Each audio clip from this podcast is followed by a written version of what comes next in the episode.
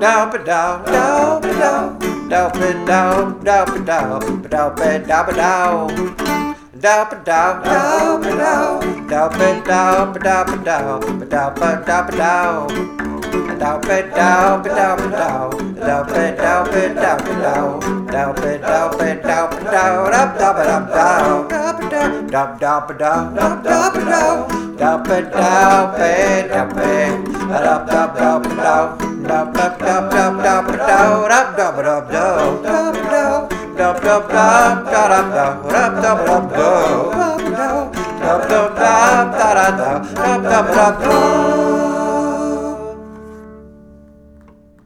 this episode of Dopey is brought to you by our friends at Oro Recovery.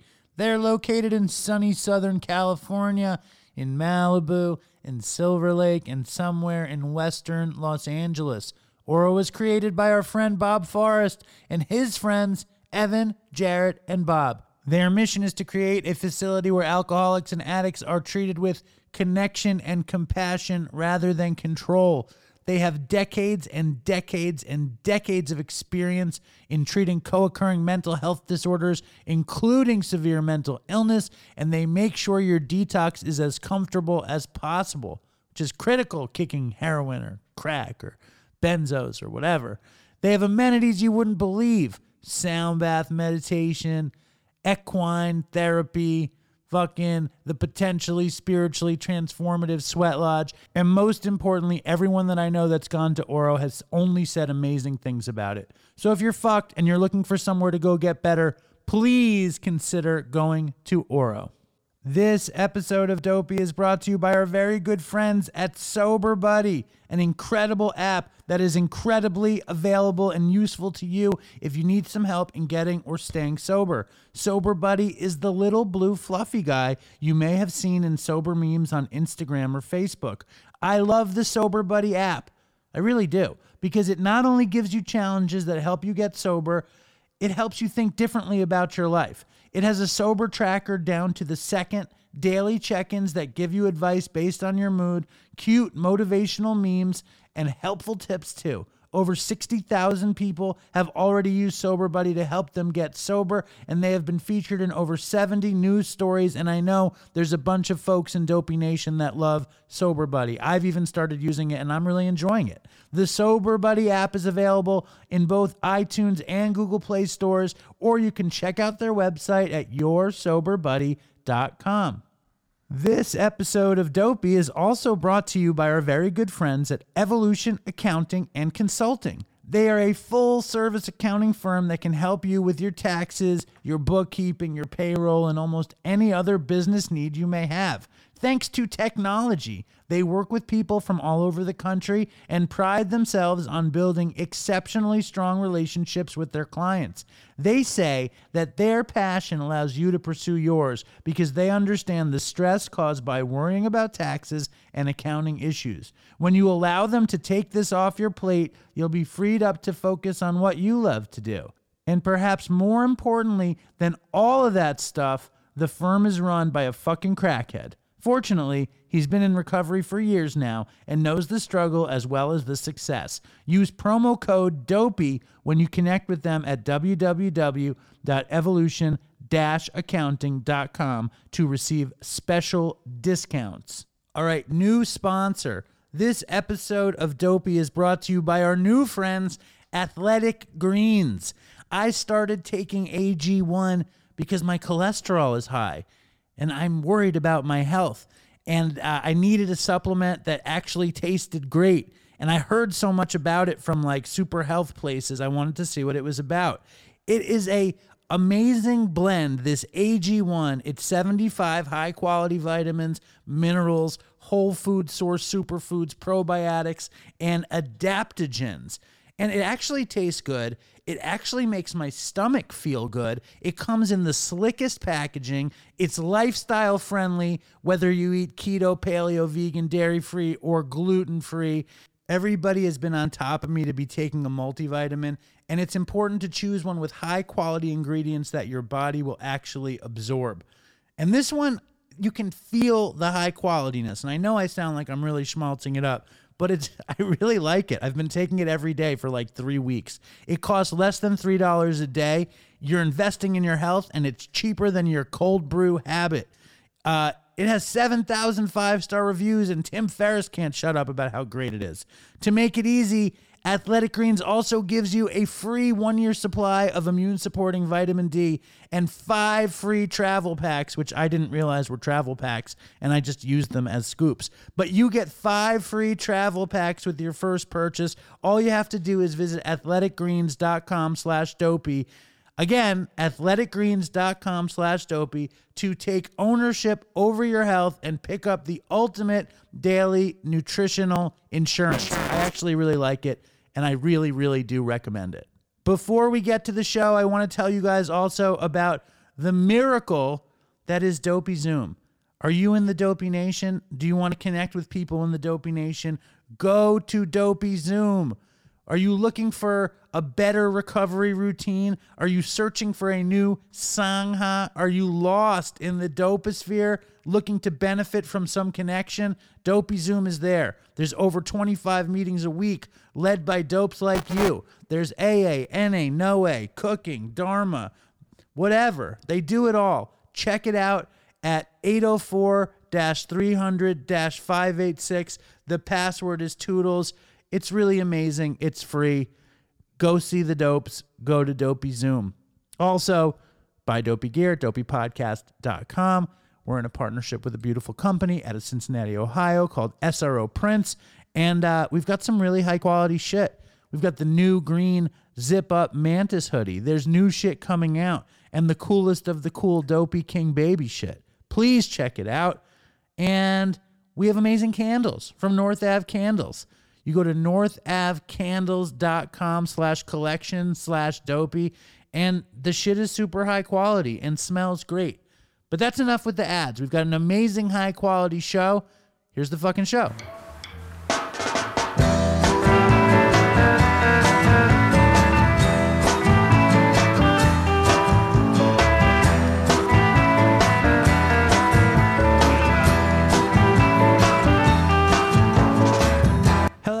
Welcome to Dopey, the podcast on drugs, addiction, and dumb shit. My name is Dave, and we are in Manhattan at my dad's kitchen table, and I'm joined by the lovely and talented Erin Khar, the author of Strung Out, the owner of an unsolicited advice columnist. a It, it's what? not unsolicited. It's unlicensed. It's unsolicited and unlicensed. is Right, a solicited. solicited yet unlicensed advice column and a former elite equestrian.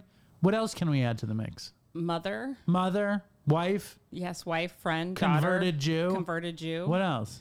Uh, I don't know. She's working on another book and she's back on the show. How are you feeling? I'm good. I'm happy it's spring. Things are blooming. White blossoms on all the trees on my block. Spring There's- is incredible. spring is incredible, except that my brain loves spring, but my body doesn't because my allergies are driving me insane. How bad is it? It's bad. I have like a constant headache. Yeah, still? Yeah. See, my allergies were fucking off the charts over the weekend, like Mm-hmm. off, like crazy. Like I couldn't even open my eyes, kind of Yeah. thing. But I haven't had it since that day, since Saturday or No, something. I mean mine right now. It's just it's like sinusy, so I just have like constant. pa- I mean, you can't see me right now, but I'm showing Dave in between my eyes. It's just like this constant like knife in between my eyes. The greatest thing about spring, in my opinion, Mm-hmm. the worse the winter, the more glorious the spring. Yes. And this winter was pretty rough. I- I mean, you don't think so? It was a really mild winter. No, What are you it was talking cold. about? It was. It was. It wasn't that cold. It was cold, and We had no snow. We had a little snow. On Long Island, we had snow. We got hit by like oh, fucking five feet Oh, That's out right. there. You had that one bad storm. Yeah, and but I then- mean, it's not like a polar vortex year. This really wasn't that bad. No, but it got cold even in late March. All right. which makes the spring more glorious. Yeah. We've had years Yes. lately where there's no snow. We had like four feet of snow. Yeah.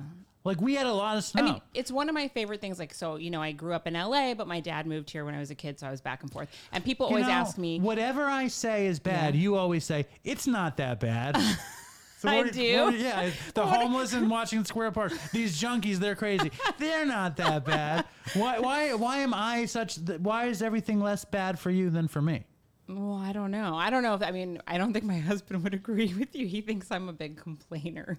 But I like here's the thing is that like what's amazing to me, like people are always like, "Oh, do you miss LA? Don't you miss the weather?" And like, no, it was like the same long fucking day that was so depressing. And the thing here is that even though you have like months of shitty weather, you know it's going to end and when like when we get that first like like it's still a little chilly when it gets a little warmer everything's in bloom it's like spring fever like if i was a single person i would be like okay i'm ready to go on like a thousand dates like you really feel like you want to go out and like be like woohoo It's like that, and it's Yeah. all. It's also just the glory of uh of of four seasons. I always think there's five seasons, but there's only four. there's only four although that people make jokes that like there's like spring like fake spring and then like second winter and then spring Right. And then and the same with the summer, but Right. like I fucking love every season. Spring spring is like I think fall is my favorite cuz I'm a depressing i person. love fall because it's like halloween my birthday spooky But it's also the end, the end of the good time. Like like the warm starts to turn to cold and you're kind of reminiscing about how good it was and now we're getting serious. Like I like that feeling. The spring I like too because it's like it was bad and now it's good. Yeah. And and all of a sudden you can enjoy taking your jacket off. Like Mm-hmm. I I love taking I, I I come to work with lots of layers. So like when it gets to this weather, I take my jacket off and I put it in my backpack. Yeah. And then I walk back. And that's a good time. It's a really good time. And I like summer. I like th- this hot. I love even like hot, sticky August because it's again like it feels like a it's like a crazy energy. You go out at like midnight and it could still be like almost 90 degrees, but there's no sun and everyone's out and everybody feels a little crazy and I like that energy. I got sober. Um, I got sober at the end of the summer the last time, or in the middle of August. What's your sobriety date? August. I mean, I don't even know the real date. I've Right. claimed August thirteenth. Right. But when I met Chris, I got out of Mountainside on June 1st, right? And I went into Mm-hmm. birthday, Mountainside, right? which is my birthday, yeah. I went into Mountainside on May 3rd, and it was cold still. Mm-hmm. Yeah. And I went in there with uh, one of those thermal hoodies. It was a Mm-hmm. green thermal hoodie that I loved. Yeah. Um, it had a stain on it, but it was like my favorite fucking hoodie. And when I got there, I had to wear it. And when I left, it was warm, and it was really uncomfortable because I went into that that mountainside that time, um, coming off of heroin, like Right. hard hardcore heroin use and hardcore benzo use, and there's something about being newly sober. I mean, it mm-hmm. sucks to be newly sober in every season. Yes. But in that, in June, it was like everything. It's like all this glorious weather was flouting my mm-hmm, sobriety. Mm-hmm. You know what I mean? Like it's so uncomfortable. You're, I guess, but I, you it's could- uncomfortable and you could find a way to be uncomfortable in any season. Yeah, newly sober. but I know what you mean. Like when it's hot out and you're dope sick, which was a lot for me because I was in California. which is horrible. But it's it's it's worse. I, again, I, I put my money on fall. Mm-hmm. Like getting sick in fall. It's like well, everything is kind of dying and things are coming off the trees anyway, and like people have to go inside, and you can be cold. You know Mm-hmm. what I mean? Like to be cold in your bones in late spring or summer. Yeah. It's it's in L.A. I, I mean, I was sick in Oh, L.A. the whole time, and it never stopped. So awful. It's like when's the fall gonna come? There's and no it never fall. it never comes. There's like a week where you're like, oh, this feels like that crisp fall air, and then nope, now it's gonna be hot. It's really horrible. Um, and big, big news, and and I know a lot of the animal loving members of the Dopey Nation is going to be aghast with this news, but somehow I let Linda uh, convince me that we should foster a dog. oh, you're oh, you're fostering, so you might keep the dog. We got a dog. We might keep the dog. Okay. My great hope with the dog is that the dog would kill the cat. I knew you were gonna say that. and then we'd have to get rid of the dog because it killed the cat. then you won't have any pets. right. Right. Maybe that. I mean, I wanted the dog to come into our house and go on a killing spree, kill the guinea pigs, kill the Oh, you have cat, gu- oh guinea pigs. kill the guinea pigs, kill the cat, and then we have to get rid of this insane dog. Right. But that hasn't been the case. What's the dog's name? The dog's name is Winnie, and Oh, she's cute. been uh the cat has been marginalized. That's that's a big plus of the dog. the cat's like not doesn't want to sit with me. Right. The cat hasn't sprayed anything since the dog's been Oh. there. But um the dog requires really early rising Yes. Earlier, It's a young dog. It's an eight month old so- Vizsla right. mix. They're very oh, they're cute. She's cute. I like the dog. Um, I'm in a big fight with Linda right now, though. Like a major fight. I shouldn't About- even about I- the dog? I shouldn't even talk about it. But right. I'm going to. All right. Um, basically, I said if we get the dog, I can't really be responsible for the dog. I'm responsible for too much. Mm-hmm. I can't be responsible for the dog. And she said, okay, okay, okay. But what I didn't realize is because I'm up first in the morning, You're on early morning duty. I'm responsible for the that that moment. Right. And it, like today, if I come to Manhattan, I tend to wake up at 5:46. Mm-hmm. That's my alarm, and then I do my my prayers. Uh-huh. I, I pray. This morning, I prayed that Linda gets all the love and compassion that God so freely gives me, uh, and I do my exercises, Uh-huh. and and then I sometimes exercise. yeah, I do. I do fucking 200 push-ups and 200. You can't Really? tell. You don't see it on me. Uh, no every idea. morning I do 200 push-ups and 200 sit-ups. I pray and often I meditate. Wow, I know. I'm I'm impressed. Oh, it's just like, can I take a little quick side note? My husband has started working out with a trainer. Never exercised before. He's like always been like thin, whatever. But like now he wants to. He's like, oh, I'm getting a dad bod. Now he won't shut the fuck up about exercise. It's driving me crazy. What's he doing? he goes and works out with a trainer at like it's like with these like big guys that like wa- he's not trying to become like swole but like he's going to get you know he comes back and tells me about like whatever it is he did and then extols the virtues of it and like if he he wants to like go more frequently and if like they cancel one for some reason he's very upset and it's he talks about it so fucking much Is he, is he showing results? I mean i guess i haven't really looked See, I mean, probably, but like, I don't really, I didn't, it's not like he was out of shape. Do you know what I mean? So Right. it's like harder to tell. well, last week Jeremy Jackson of mm-hmm. Baywatch, who's very ripped Fit. up, mm-hmm. he's like a monster of, Right. of musculature. I think we're gonna put the Dopey Fitness Challenge back into effect. Oh, God. Are you prepared? All right. You're prepared? Sure. So I think Jeremy Jackson's going to be somehow uh, facilitating the Dopey if we, Fitness Challenge. what if we get really fit? That's the idea. we could get fit. I'm ready to go fucking full. Like I know I'm a big fad dieter and stuff, but I'm ready to go full plant based. I'm ready. Oh, that's amazing. Well, Yeah. I mean, just to say that is amazing. I eat mostly plant based. I mean, I don't like, I, it's rare that I eat meat. I'm ready to try, but I've failed. And last night, like with the dog and the stress, I had ice cream. I even got hot fudge. I never will pay for hot fudge on ice cream. And last night, I broke down at Carvel. Well, see, I should say I eat plant based, but I do eat dairy. I tried to get the plant based Ben and Jerry's, and it's fucking garbage. There's not the best if for anyone who can't eat dairy. Like when I first had Franklin, he had an allergy to dairy, and I was breastfeeding. He outgrew his allergy, but um, I found this like it's called uh, I think it's called So Good. Is that what it's called? I'll look it up.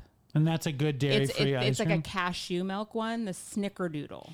The Snickerdoodle It sounds like cashew milk. terrible. It but sounds- Seth so claims here. like he's like it's still not like he's and then that like Van Snickerdoodle's Housen or no whatever, good. Van Leeuwen. Yes. they do a good vegan ice cream. All right. Well, that's something to look into. But anyway, me and Linda got into this Right. horrible fight because, and she's gonna, she doesn't listen, but she'll be pissed if she hears this you better cut it out. because basically the deal is, I'm like, what the fuck? If I'm commuting to Manhattan, Mm-hmm. um, I'm like, listen, you take the dog Mm-hmm. three mornings of the week, and I'll do four.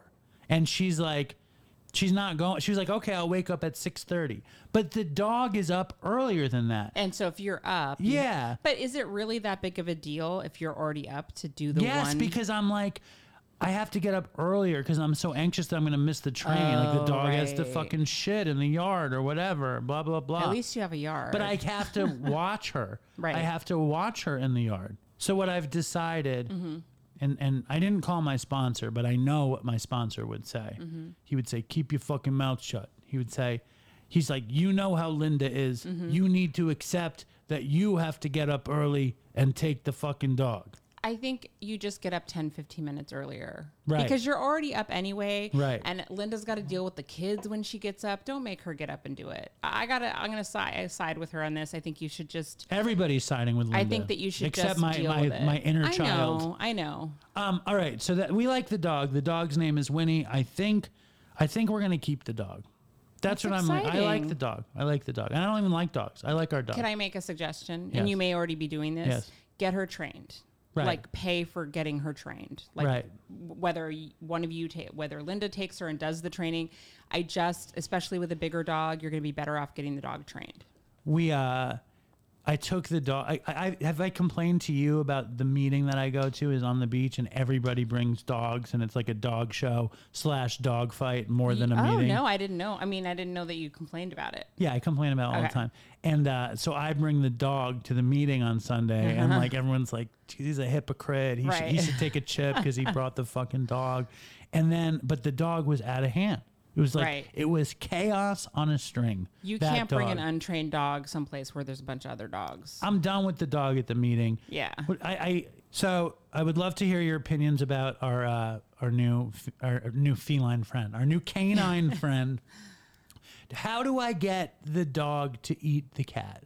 I, can I put like dog food on the cat? can I like roll the cat in steak sauce or something? Like what can I do to have the dog? That's really all I want. I want the dog That's to kill not the a good cat. solution. That's going to be traumatic for, everybody. For the family? Not for me. I would feel like Not for you. I'd feel really, really good about it. But for Linda and Nora and Susan, it's going to be traumatic. they love the dog. They lo- and they they kind of they seem to like the cat more. Even- the, the cat's become likable now that she's been marginalized. Hopefully, the cat will stay in line now. We'll see. I, I I've enjoyed the cat now that I've seen her so much less. I have to say. Well, that's good. And she's not spraying. As long as she doesn't spray, you're not going to mind that she's there. When I used to do my exercises in the morning, Mm-hmm. the cat would attack my hand when Oh, I did push-ups. So I would take the cat and put the cat in the basement. Now the dog licks my head while I do push-ups. she like jumps and licks my head and my neck. So this morning I had to go downstairs with the cat Mm-hmm. To do my exercises down there. But the cat's so pissed off and traumatized, she's not even fucking Wait, with you me. do 200 push ups every morning? Yes. Like real push ups? Yes. Or like modified push ups? no, real push-ups. 200? 200. You have that kind of upper body strength? I've developed it. wow. I I'm know. actually pretty impressed. Nice. Very good. Um, I can't do 200. Well, Dopey Fitness Challenge. We start with start with uh with five. All right. Yeah. And you build. I started with I mean years ago I remember I couldn't do any push-ups. So I started just doing them and then I and then when I started I I, I started doing much more when I got off methadone. Mm-hmm, and yeah. then and then I stopped, but I knew that I could do them. Mm-hmm. And then I, I I don't know, like for the last few years I've been doing them.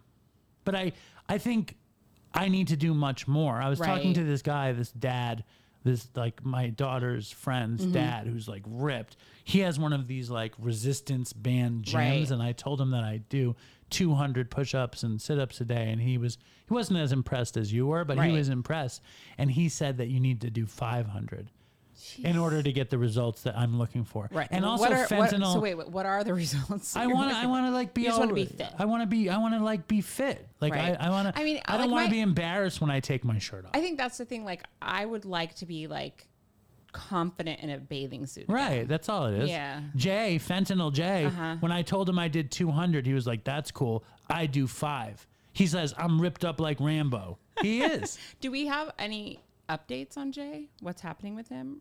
Uh, he just got a second job. Okay. He's gonna come back on the show in a minute. Okay. He um he's working a program. Mm-hmm. He's uh we're fearful that he's gonna go back to prison soon. Right. but uh he has 300 and like 55 days that they can lock him up Mm-hmm. and then after that the case gets thrown out Okay. so but he he's he feels as though he's going to go Right. to jail and i'm hoping that doesn't happen um so we have an exciting show today yes. are you excited Yes. Oh, we have uh we have uh, our, one of our sponsors, one of my favorite sponsors is Sober Buddy, and Sober Buddy is an app that helps you get or stay sober.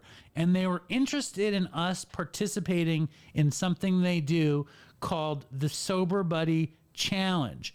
And every day they do this thing like they say they give you a challenge and they say, "Do you accept this challenge?" And Like there's Mm-hmm. like in the app. Oh, Yeah. that's so cool. and uh, their challenge was It's a really pretty easy challenge. It was to go and buy a stranger a Mm-hmm. cup of coffee, and I did it, and I had Erin Khar do it as well. So why don't you tell your experience Sure. with the Sober Buddy Coffee Challenge? So after I took Franklin to school this morning, I went into Madman Espresso, which is like my little local coffee place that I like, and there were two people in there, and I actually had already had coffee, so I didn't get any coffee for myself, and I said, "Hey." I went up to the counter. I said, "I want to buy coffee for these two people." Wow, two were- people. Yeah, and they were like, "Okay," and the people were like, "Thanks." You know, I mean, it was it was it wasn't like it was very easy and like it made their day and it made me feel good and and then I told them to like give it like since I was buying their coffee to make sure they tipped an extra tip to the barista. Nice. I went into this this deli in Bayport, Mm-hmm. or as they say, Bayport, and it was called the Firehouse Deli in Bayport. And I often go there before the meeting. Uh-huh. And I had seen this. Actually, I had seen the challenge the day before. Right. And my intention was to make a whole thing about it and record me buying somebody Oh, a cup right. of coffee, telling them about Sober Buddy, telling them about Dopey, like having a little piece of audio recorded. But I figure the magic is is ruined. Mm-hmm. It's ruined then. You know what? Because I, think the whole point of doing things like that is to do them, just to do them right? with no explanation. the, the idea is to be altruistic and, Mm-hmm. and spread a little love and generosity.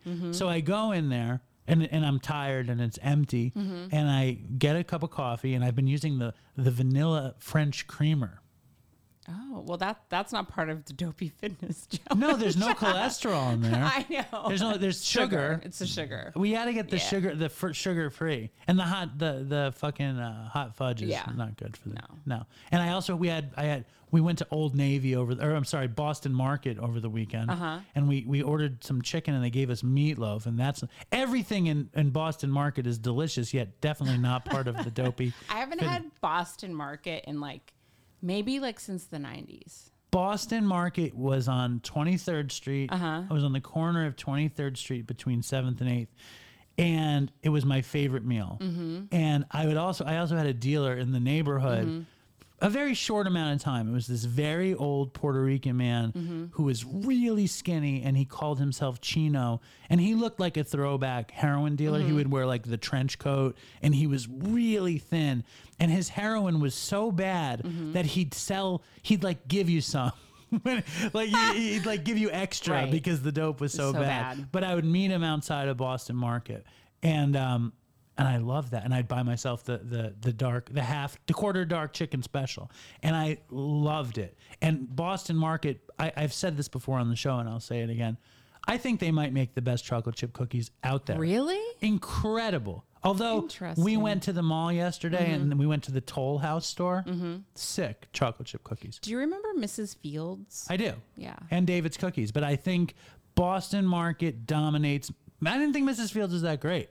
I, don't, I mean, it, it was years ago that I had a Mrs. Fields cookie, but I was just remembering like there was like that thing where like the recipe was secret and somebody like paid a lot for the recipe and then circulated it. I think that was an urban myth. Sounds like it. Yeah. Now, so I went into the Firehouse mm-hmm. Deli and I got myself my small coffee with the French dairy creamer, Yes. French vanilla creamer. Mm-hmm. And this guy walks in and the guy behind the counter is like, Hey, Seth, you, you want your paper today or whatever he says. Right. And I said, I'm buying his coffee. Do you say it with the extra accent? I don't think I did.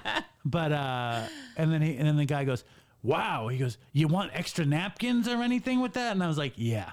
Give me uh, I'm feeling a little stuffy. Give me some extra napkins." And Seth is like, "You sure?" And I'm like, "Yes, Seth. I'm sure." I'm like, "Have a great day." It's a nice thing to do. And he's like, "Thanks." And uh and I left there feeling like the king of the universe. And I've never done that before. It's kind of a nice thing to do. I feel like I did this once years ago where like I was in a drive-through and I like told like paid for the people behind me and I don't remember why I did it. But like that's kind of a nice thing to do. You could just like go up and pay for the next like say like I want to pay for the next person in line. Right. People at Katz's used to do that, right? Really? where- where- That's where- nice, yeah. What they would do is like, let's say I'm sitting at a table and, and, and they would have an interaction. He'd be like, I want to pay for their meal. I'd be like, no, you don't. I'd be like, just take it easy. Just take it easy, Robin Hood.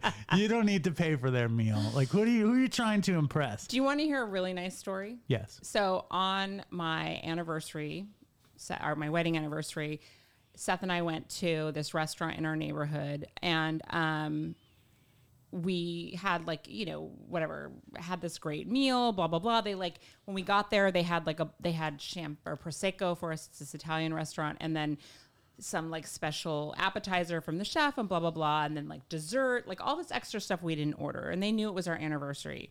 And then when we went to pay my mother-in-law and father-in-law had called because they knew where we were going for our anniversary dinner and paid for the whole thing ahead of time Very nice. I thought that was very. It was such a like unexpected, nice surprise.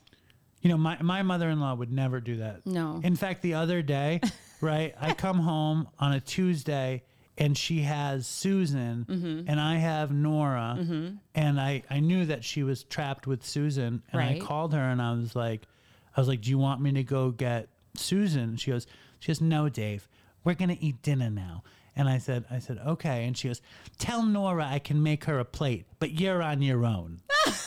really? yeah, it's fucked up. That's funny. She used to take food out of our kitchen. Uh-huh. Like when this is a classic dopey story. When when when we when Linda had Susan, Mm-hmm. I had made a bunch of chicken cutlets and put them in the fridge, and she came over and she took them. For herself? Yeah, and I had bought a special cookie, and she took that too. And I came home from the hospital to eat the cookie and the chicken cutlets, and she had taken them. That's amazing. I know. She's like she's she's not your Jewish mother-in-law. um, all right. Well, we have Mackenzie Phillips back on the show, so let's play Mackenzie. Okay. But Dopey Nation, if you want to feel like a million bucks, maybe you should buy somebody a cup of coffee and say Yes. and say you did it for Dopey. Yes. Or Sober Buddy. Or both. or and try check out the Sober Buddy app because they have we're going to be doing challenges here and there. The coffee, the coffee challenge, I thought was I really liked it. We should roll it into Patreon somehow, which, as a reminder, if you're not on the Dopey Patreon, why not? Yeah, fucking go on Patreon. There's a ton of shit on there. There's a lot of videos of Ask Erin that people are big, big fans of. A lot of weirdos out there that love to watch Erin. Um, and then also subscribe to Dopey YouTube. Yes. Buy Dopey merch, where, as you guys probably know, we are in a deep relationship partnership with a company called SRO Prints out of Cincinnati. They're a bunch of junkies in recovery. They make our merchandise go to dopeypodcast.com, buy some dopey merch, let your freak flag fly, put a picture up, you know, Ask. Oh, don't forget to ask. Send in some Ask Erin questions. ask too. Erin questions, voicemails, emails, and you know we have the candles. Do you want candles? Do you want I'll, dopey I'll candles? candle. Yeah. We're in a great partnership with a candle company called North Avenue Candles. Mm-hmm. Uh, they make really high quality candles. And I, I, I really mean that. And they make dopey candles. You go to northavcandles.com slash collections slash dopey. All right. And we had the honor and privilege of having the great Mackenzie Phillips back on the show. So here we go.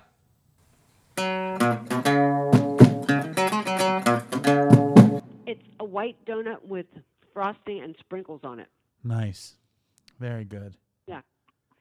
On Fridays there there are usually treats here. Oh. And I'm really bad. I can't control myself when there are sweets. I'm horrible. Like a per like I think it's because of our heroin past.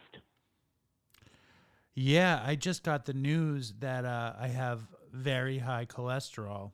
You know, I was sure I had, Really? I was sure I had diabetes, like the way I eat sweets. But uh, my family has high cholesterol, and high cholesterol comes with red meat, fried foods, or baked goods. Um, so I- Really? I, have high Do you cholesterol. eat a lot of red meat? No, I don't, and I and I don't eat a lot of fried food either. I eat a lot of baked. You eat a lot of baked goods? Yes, I do. I don't eat donuts though. I had an encounter with donuts in college, tripping mushrooms, and I was just like, you know, like if you're tripping and you eat something, it's like that crazy aversion. Yeah. Oh yeah. Yeah, yeah, yeah. So I'm off. I haven't had a baked good since I got the diagnosis, which is big for me because I'm like I eat like I'm doing drugs at night. Like I eat I eat sweets. It's bad. Do you like have like a cabinet full of like baked goods in your house? Cookies. I'm a cookie freak. and I have two kids, so I like and I like cake and ice cream and all that stuff. So Yeah, yeah, yeah, yeah. I just don't keep that stuff in my house. well, I've got a I've got two little kids. I've got a three year old Yeah. and a and a twelve year old. So like Do they need cookies and cake? that's an interesting question. Do kids need Yeah. cookie and cake? Yeah. Do they? Like keep I don't know. I mean, do they need to have it in the house or does it need to be like oh, let's go out and get some cookies for a special occasion. See, I, And I then keep like keep like a box of uh you know, Lucky Charms in the house for fun. I I mean I think that's where we're going. We're going that way. Yeah. And Yeah. um, but hello and welcome to Dopey, the podcast on drugs, addiction, and dumb shit. And it's and and and sugar addiction because I'm totally addicted to sugar, but I just don't I don't keep it in the house. Like let me tell you this. So like if I'm craving something sweet, I have this recipe for peanut butter cookies and I keep the I keep like the ingredients for it in the house. It's sugar, peanut butter and eggs. Th- And if I'm really desperate, I'll go downstairs and make a batch of these fucking cookies. the whole recipe is just I- sugar, peanut butter, and egg, no flour. No, nope. And like I have to put in the effort to make the cookies. If I really want something like that, I have to go downstairs and bake I love that. because if I keep this stuff in the house, I will eat it all. I'll just eat it all. I have no ability to regulate with sugar. I think it's because I'm I'm a fucking junkie. no, I'm the same way, and and it, I think it trips the same switch that opiates Yeah. Yep. switch. Yep. So let me ask you a really stupid question because I met you in person. It was one of the I didn't even introduce you. Our guest is the one and only dopey legend, you know, famous TV, film, music, and now recovery, and of course addiction. Mackenzie Phillips, welcome back to the show. Hello, Dopey. Hello, everybody. Like, I am. nice, I, nice to be back. It is so nice to have you back. And what I was going to say is I got to meet you in person when I went to Los Angeles and you you look great. You don't seem to have a sugar like the sugar doesn't seem to be an unmanageable situation.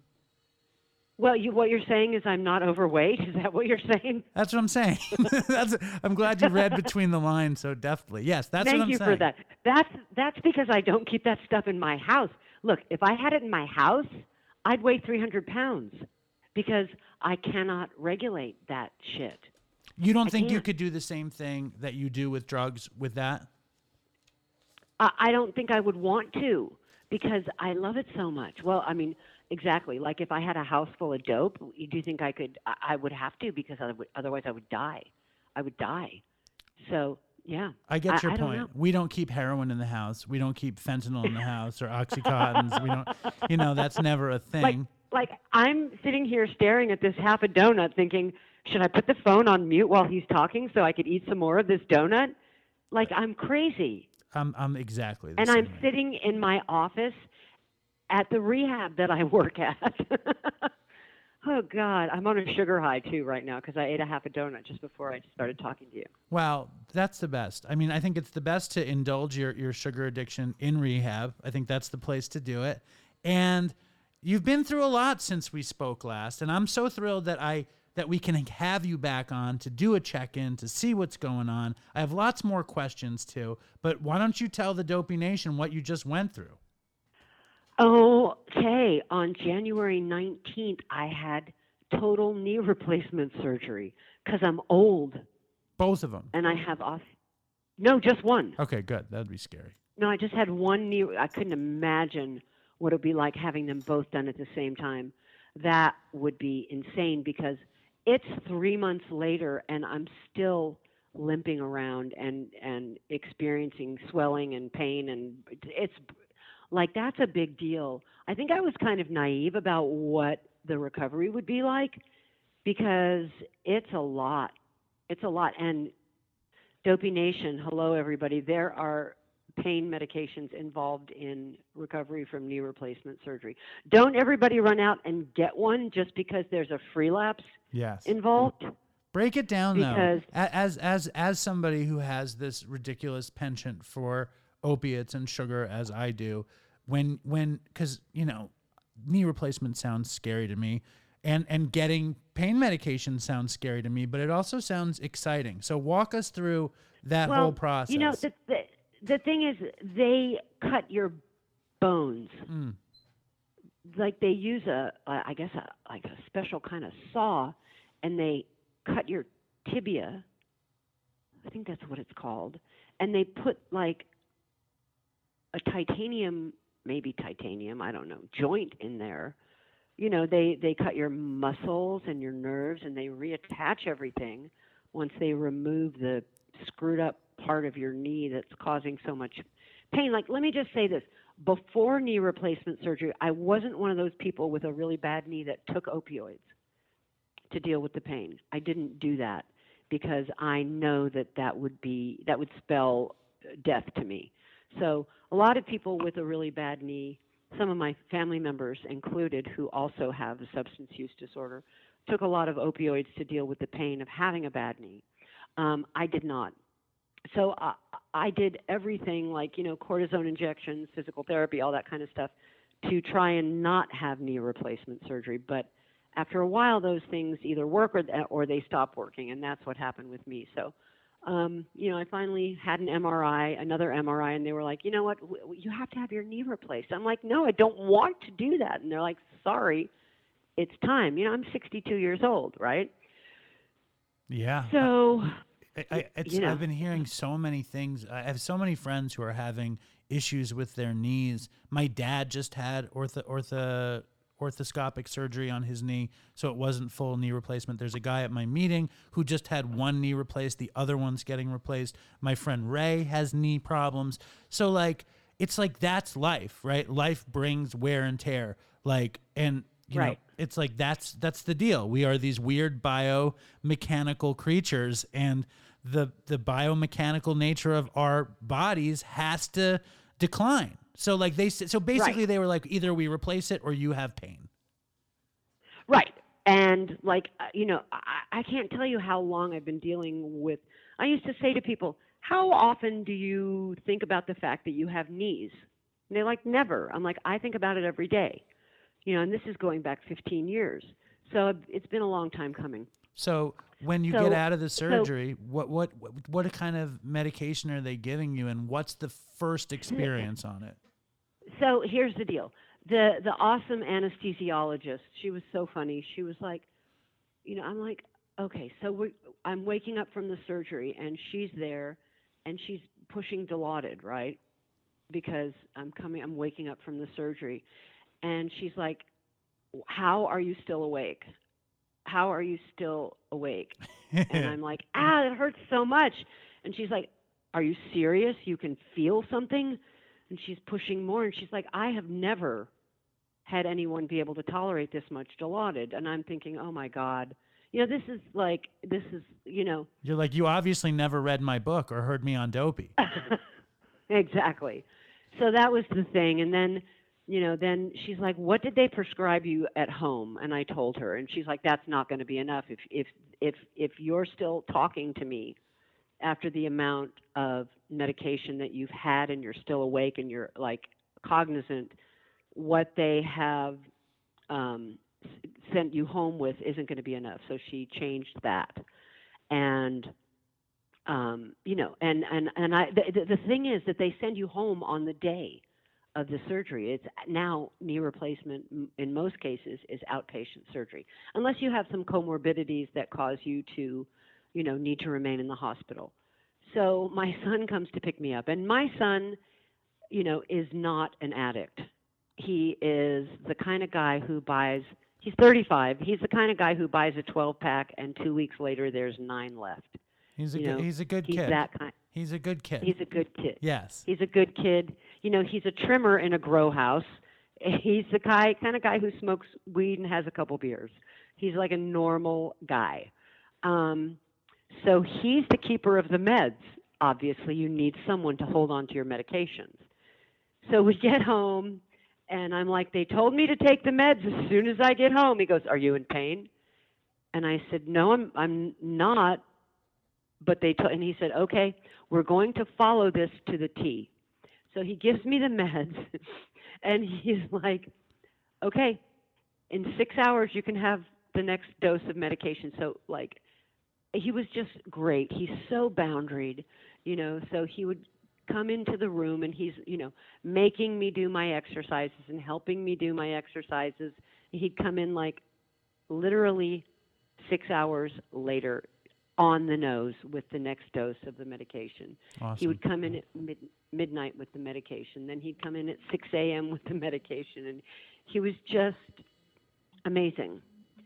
But, you know, and at first I was like, oh, God, opiates are so gross. This is so gross. I hate this. It's disgusting. But what, the wait, wait, wait, longer wait, you're hold on, hold on. What was disgusting? Okay. Because I felt nauseous, and I it was like, ugh, oh, I just, you know, it was gross. I didn't like it. It didn't. It didn't. so didn't when you it. first took a Dilaudid, it didn't activate. No, that I, I didn't go. ho- I didn't. I I didn't go home on Dilaudid. In the hospital though, like I just I haven't had an. They, they, they were they were they were pushing Dilaudid through my IV. and how did it feel in the hospital?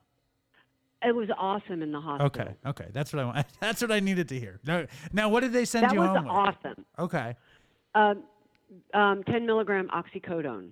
okay. And what did you have any of that? Like, I wish I was still on the Dilaudid. Did any of that classic sort of opiate addict shit pop up in your head? Um, just out of curiosity, for all the junkies out there listening who are craving knee It replacement. didn't. It didn't. I didn't think. I didn't think. Oh God, I wish I. I wish I had IV Dilaudid. I didn't think that.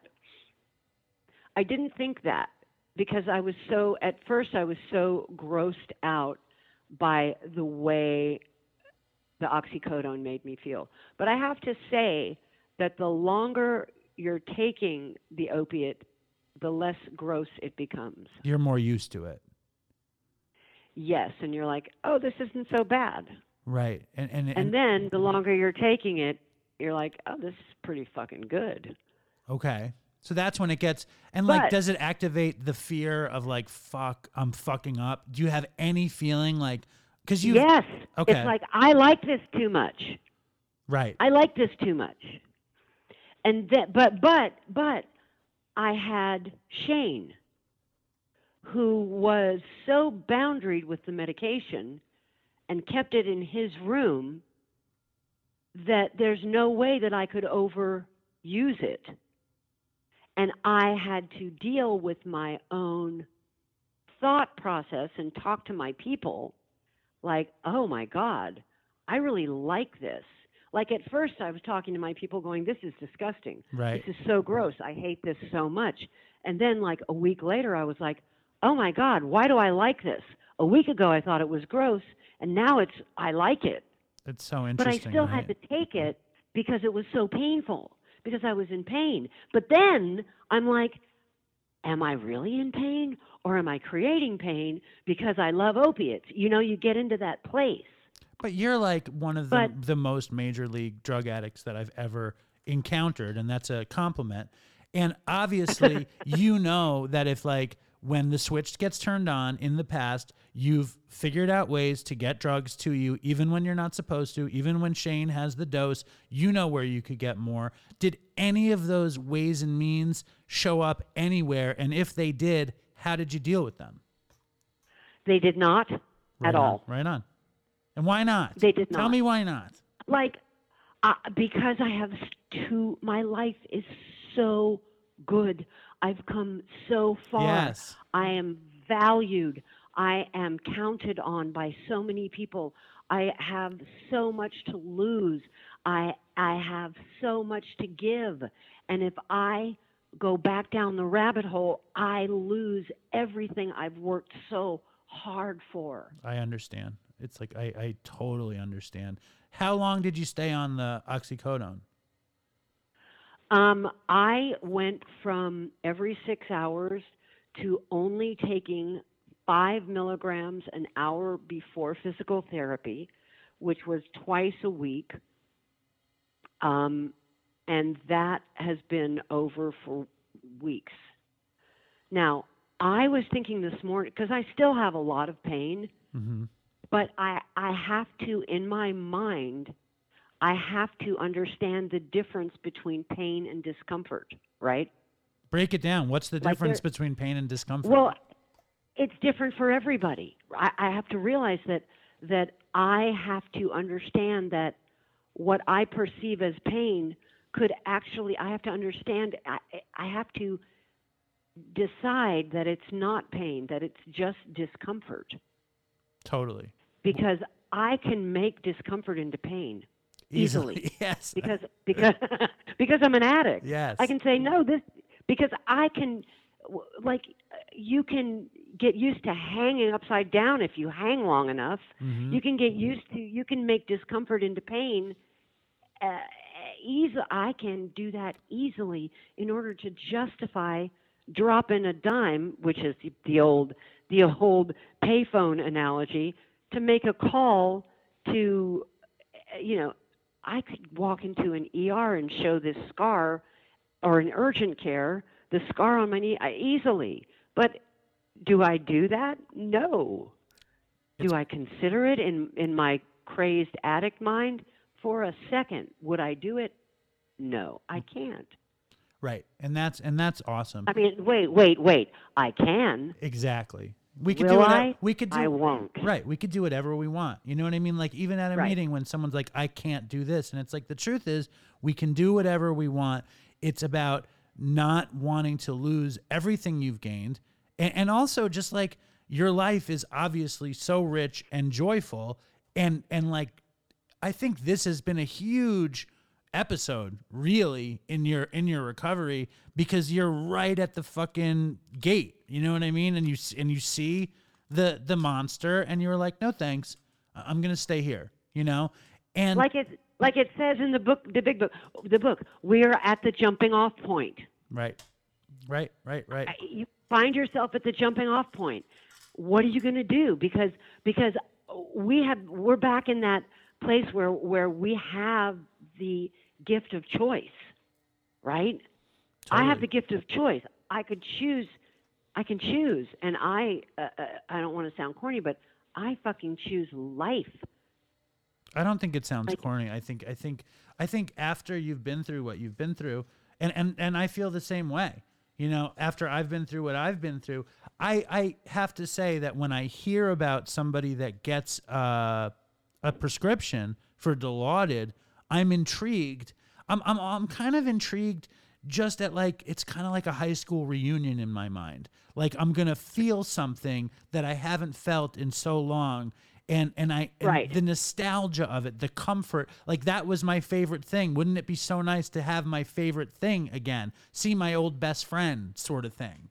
You know, it, it's and I can, yeah, yeah, yeah, yeah, and I can understand after the the last two two or so years. Like in 2020, I had emergency surgery, and I had to be in the like at the height of the pandemic.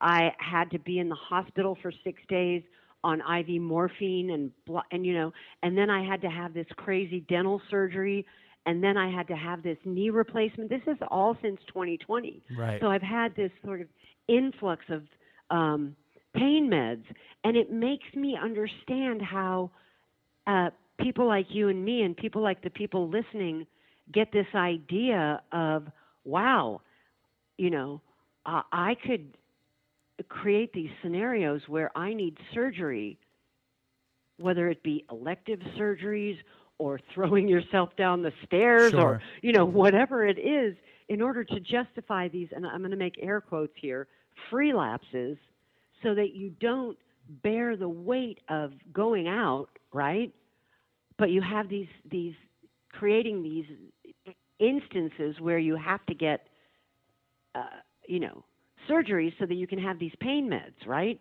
i can understand why people do that now Right. Let me ask you this. because this. people do that Of people do that Right, because it's it the free lapse obviously isn't free, but once someone says take this Dilaudid every 5 hours, it's like, okay, he told me Yeah. to. You know, I didn't go to the, I didn't And go to my spot. This guy told me to take it. exactly and then you know if if one is good two is better Right, right. Are you kidding me? Yeah. The last time Yeah. I got a prescription, I wasn't in recovery. I was I was kind of like dry, uh, and I had to get my some work done on my teeth.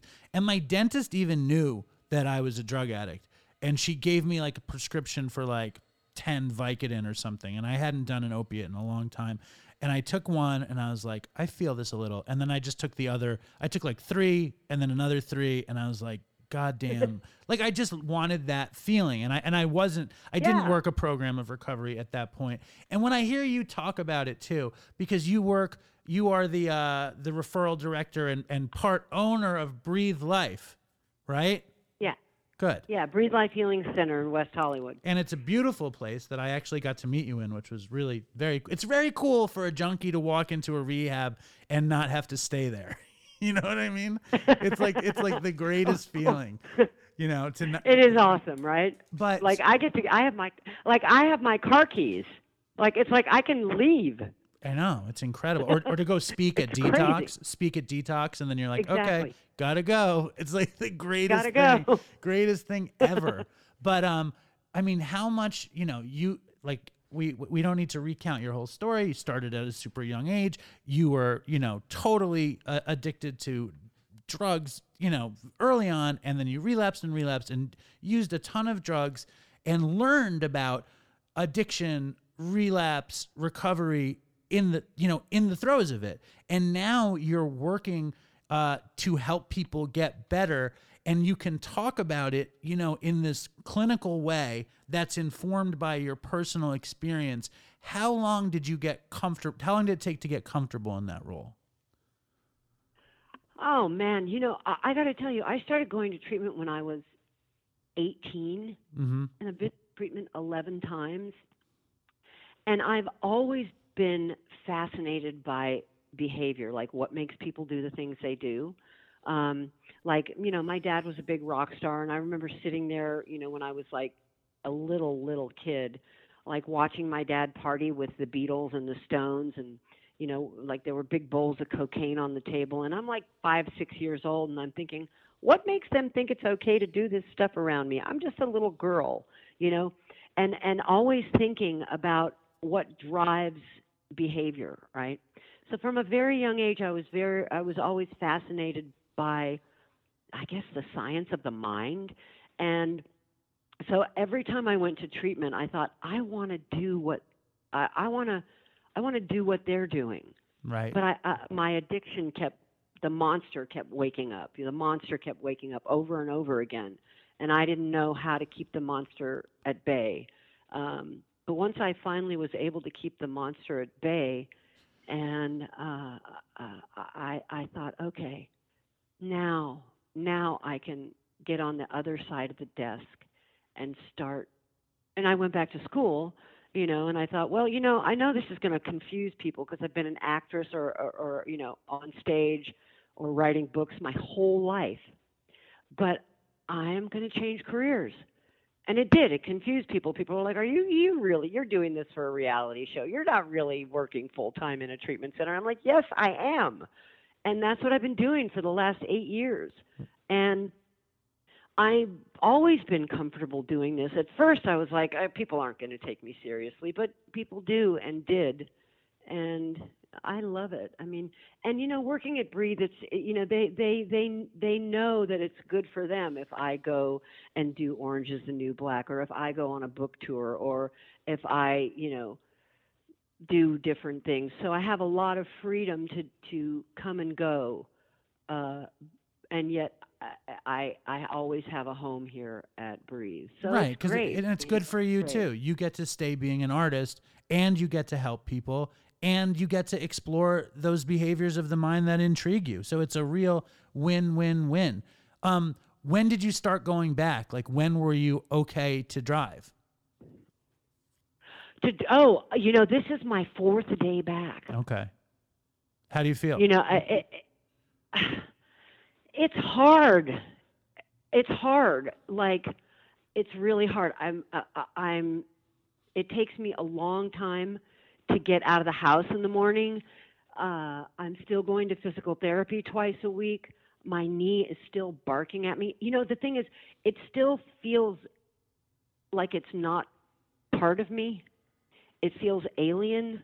Um, you know, I lived on the first floor of my house for the first two months. I moved into the guest room because my bedroom is upstairs. Right. So going up and down the stairs is is is Horrible. is hard. Yeah.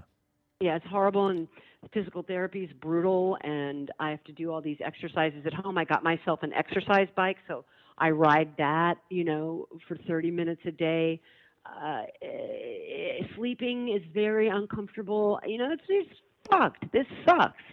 Um, if I had to do my other knee, which I eventually will have to do it, I'm like, fuck that. I don't want to do this again. Right. I, you know, I'm like, I don't want to do this again. And then my my addict mind goes, yeah, but. Right. Exactly. And then I'm like, ew. Why do I think that way? right. Why why do I still think that way after all these years? You know, it, it's, there's a it's a lot being us. You know what's really fucked up? It's like I haven't smoked cigarettes in, in years. Did you? Do you? You don't? Do you? Smoke? I always want to smoke. yeah. I al- smoked for 42 years. Right. I, I like at my meeting, my meetings on the beach, uh, there's smokers, you know, who smoke like three, three, four cigarettes during the meeting. And when I see them smoke, I go right next to them so that I can like pretend that I'm smoking. When I hear your story, it's like, how can you take Dilaudid or Oxys and not smoke cigarettes? In my mind, it's like, if I did it, I think I'd have to start smoking again just to like have the opiate nicotine at the same time. That's fucked up. I know. Oh, Who? God. Uh, what is what is this thing? This peculiar twist that we all carry.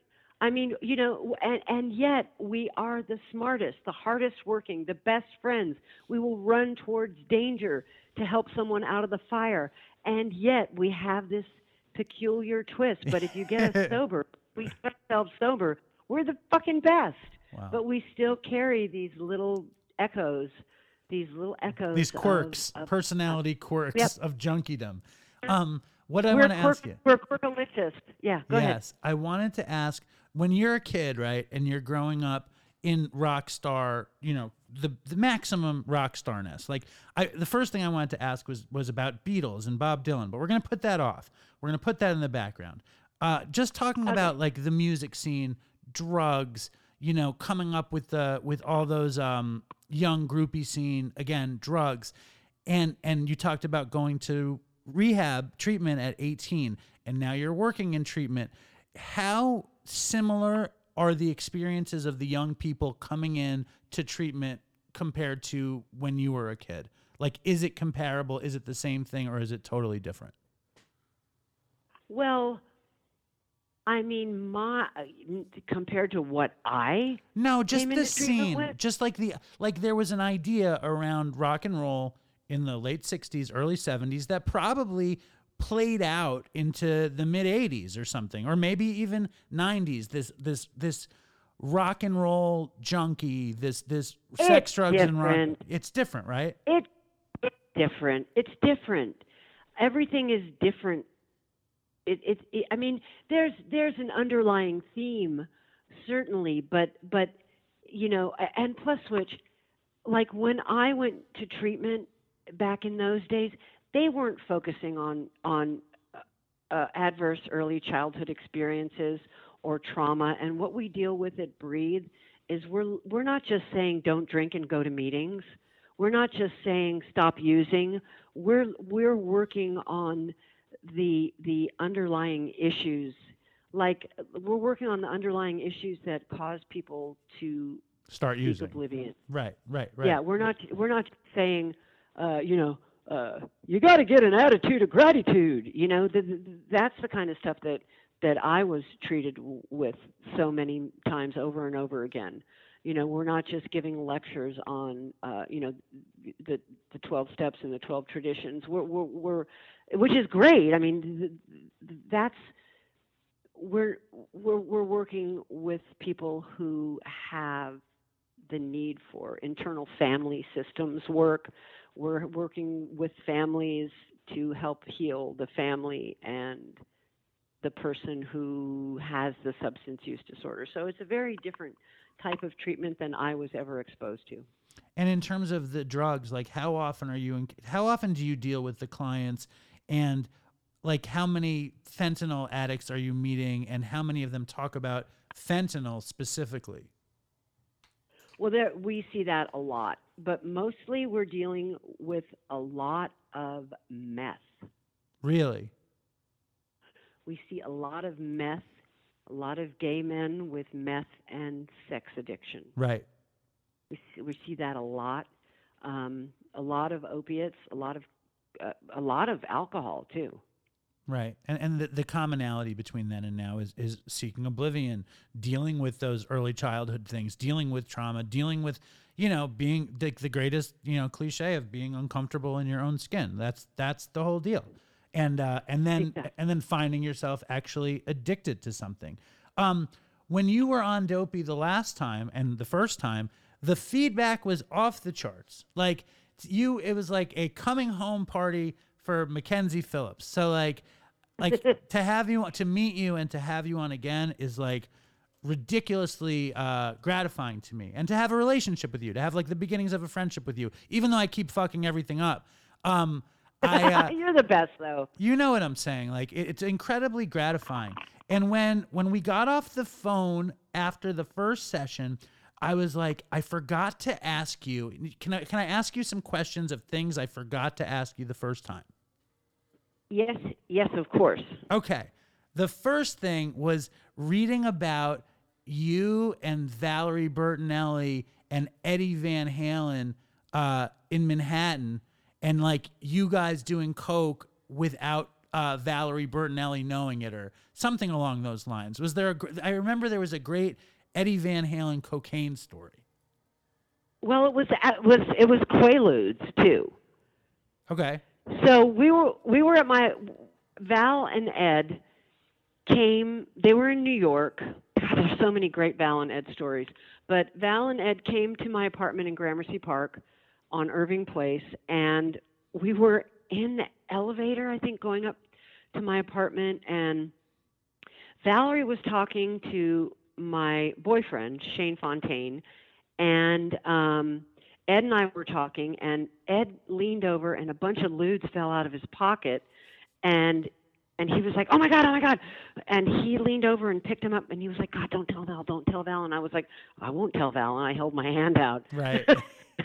Pay the toll. and he, yeah, pay exactly, pay the piper, and um, he just didn't want Val to know, and um, and that was because he didn't, you know, obviously Valerie, you know, but Valerie, see, here's the deal, Val never got caught. Val and I would do lines in my dressing room at one day at a time, but she never got caught. I wasn't, you know, I was like so out of control that everyone was like, "What is wrong with Mac?" And all the attention was on me. But you know, Val and I would get high, but she just never. She was so all American and also not an addict, Right. so she just never got caught.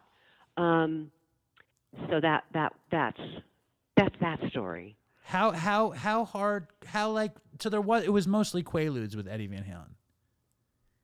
Yeah, I mean, you know, Ed. I mean, you know, I, I don't even remember at this point. There was so much going on.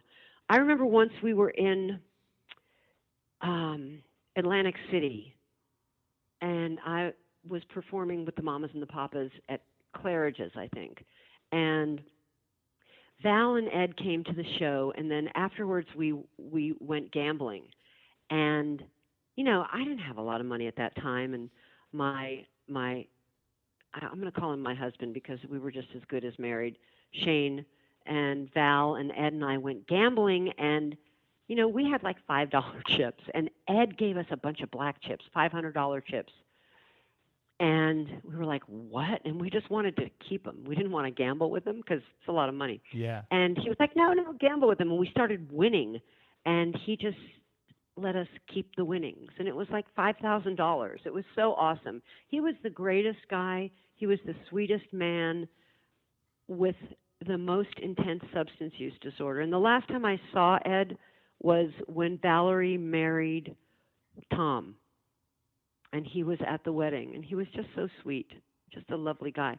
And he was clean at that time. Right. He had a great, a great, and uh, the most like uh what you call it uh like his smile was catchy. You know what i mean? You saw his smile yeah. and, and you had to smile too because he had that sense. Obviously i never met him and i wasn't the biggest van halen fan but i was a fan of his. You know what i mean? Because he was just his talent was so crazy and his like good his ability to enjoy it. You could just see it on him when he played. How about how amazing Wolfie is doing? yeah, yeah it's crazy That is so cool. That's the coolest thing ever. but it must Hey, I'm getting ready to do Valerie's cooking show again. what's that gonna be She has a she has a cooking show on Food Network. Valerie's Home Cooking, I think it's called. what are you gonna I, cook with I've her? been on it. I don't know. I'm a vegetarian, um, so I've been on it like three or four times, where I, I I go over there and we cook together and we talk, and it's it's actually going to be fun. So I'm going to do that soon. That's awesome. And I, It's so fun. I'm always hunting down Bob Dylan stories. I don't. I know that you're in this weird world where all these people were at your dad's. What, did you ever encounter Bob Dylan in your travels? I encountered Bob Dylan at my dad's. What was it? It was at my dad's 40th birthday party. It was at On the Rocks, which is a club above the Roxy. And it, my dad's party had a theme. It was Welcome to the North 40. Um, okay. and Bob wa- was wearing like uh, black eyeliner, and he was wearing like a, a a black cape with a pointed hood. You know, like a like a, a you know those weird. sort of- Yes. they're almost. Yes. Okay. Like a Satanist Um, kind of cape, Eh, yes, but he's not a Satanist. like an Anton a LaVey, an Anton LaVey kind of cape. Exactly, Yes. exactly. And he was just sort of standing in a corner, and I, I, I, I, I just needed to be near Bob Dylan, so I just went over there and. St- I mean, how old was I when my dad was forty? I have no idea. I was like maybe seventeen or something like that. I have no idea how old I was, and I just remember going over and standing next to him, and just I didn't say anything. I just kind of stood there, and I remember his eyes sort of darting over to me, and just just standing there and standing there and just looking at him and he was just looking at me and I'm just looking at him and and I just walked away. I just needed to be near Bob Dylan for a minute. That's my only Bob Dylan story. I'm I'm totally enraptured with him for some reason. Um, like just I want to I I want to know. I, I, I obviously he's a genius. I want to know like what he does when he visits his like grandkids or like he's staying at like he, He's- he's looking in the fridge or something. That's that's the Bob Dylan I want to find out about. I bet he's just a, a normal dude. I was at the Music Cares uh uh you know thing where they honored Bob Dylan. It was so cool. And he just got up there and and and uh spoke for like 45 minutes. Just talked and talked and talked and talked and talked and talked for like 45 I can't remember a word he said, but I was enraptured with everything he said. right. Amazing. I, I don't know what he said. I couldn't understand half of what he said, but it was fascinating. and you've been like you've been in contact and and and back and forth with like kind of some of the the the greatest you know talents uh, you know i want to say geniuses of of art you know these kinds of people uh, and then Norman Lear, like, what was it to work with? Norman Lear's always been one of my heroes. Like, I always wanted to do what he did, and I grew up, you know, entertained by his creations. Like, that was like my formative coming up and, and you were friendly with him what what is he like Norman is one of the most interesting human beings in the world, and I love him. Norman, um, Norman, oh God, I don't even know what to say about Norman Lear. I love him so much, and working with Norman throughout my entire teenage years was one of the greatest gifts of my whole life. And then when Norman reimagined One Day at a Time on Netflix with Rita Moreno and Justina Machado, and hired me as a recurring guest star on the new One Day at a Time, and I got to work with him all over again for four seasons, was an absolute. I mean, it was absolutely incredible to sit with Norman and work with Norman, and he is in his 90s, and he seems so healthy was- still. He's got a little hitch in his giddy up. Okay. Um, uh, he wears hearing aids, so he's, you know, I'm like, hey there, Norman, how's it going? Right. You know, Right. but uh, he's incredible. And, um, you know, I, I went up to Norman's house for lunch. This was probably three years ago. And uh, he was tooling around on the golf cart. He's got this incredible estate in LA, um, which he's been at for maybe 40 years. I mean, it's massive. This place is unbelievable. Uh, you could only hope to ever live in a house like that. I will never live in a house like that, but it's absolutely incredible. And he's running around that place on a golf cart, and they're like, "Oh God, Norman's on the golf cart again. Can someone get Norman off the golf cart?" Right. You know, he he's one of the loveliest human beings. Um, his daughters, uh, Valor, my character and Valerie's character on One Day at a Time were modeled after Norman's daughters, and they are lovely. Um, they're, i i it's he's incredible. Love that. He's a genius. He's got great vision. Uh, he's a good man. No, I, he's one of my my all time favorites. Um, I remember one other thing that I really wanted to talk to you about, and I don't think we got to talk about it last time you were on, which was when you play the interventionist on 90210 to help Oh Dylan with his heroin addiction. And I would watch reruns uh, and I would shoot heroin watching it. And I would always like root for Dylan to relapse because I was relapsing. And then you came on as the interventionist. and obvi- like I knew your story backwards and forwards. You were sober in that period, right? Yes, that was my first job back after getting sober the first time. And I auditioned and uh, got that gig, and I was over the moon because I hadn't worked in years. And I was so happy to do that gig, and I thought it was so sort of weird to be playing an interventionist after, you know, all that had happened and then I found myself on the set of 90210 and all it was so surreal because you know the show was such a huge hit and all those kids were so entitled and they were fighting and this one wouldn't come to the set until that one got there. Like the ads were like these kids oh my god this one won't come to the set until this one's already there because they're above the call sheet on that one. And then it was just it was actually kind of laughable because none of that matters and they were all you know they were all um, little uh, prima donnas Right. you know yes. and and uh, yeah but it was very interesting to watch the dynamics between all of those young actors And I love I love to see like they did a, a weird meth thing on that show and they did you know Dylan's heroin addiction was one of my favorite kind of soap opera heroin addictions that I ever got to see. So I enjoyed that and I, i have to tell you luke perry was the most down to earth kind actor of that entire cast Yeah, he was older than the rest of them though too, right?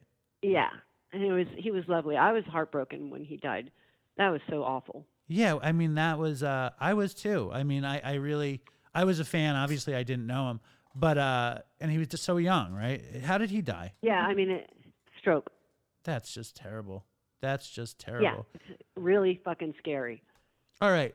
Now, before we go, um, I have I have questions that are like heartbreaking questions. So I don't want to ask heartbreaking questions. I want, but I want a really fucked up drug story. So how do we get a really fucked up drug story without me asking heartbreaking questions? you go ahead and ask the question Okay, like what what would you consider in your in your history of using, relapsing, and coming back? What was the worst relapse for you? Oh, God. I don't even know. I mean, I, I don't even know because they all sort of, uh, I mean, I, I don't even know because, let me think about this. Like, there, th- let me just say this. There was only one time where I was actually trying to even stay sober. Like, I don't even think about like all the times that I went to treatment, I never went to treatment, hardly ever went to treatment thinking that I was even going to stay sober. I went to get y'all off my back. Right. so, so that I could lull y'all into a sense of complacency that I was actually going to do something which I had no intention of doing. Right. So you could do what you wanted to do. Exactly. So I don't know that I can even answer that question.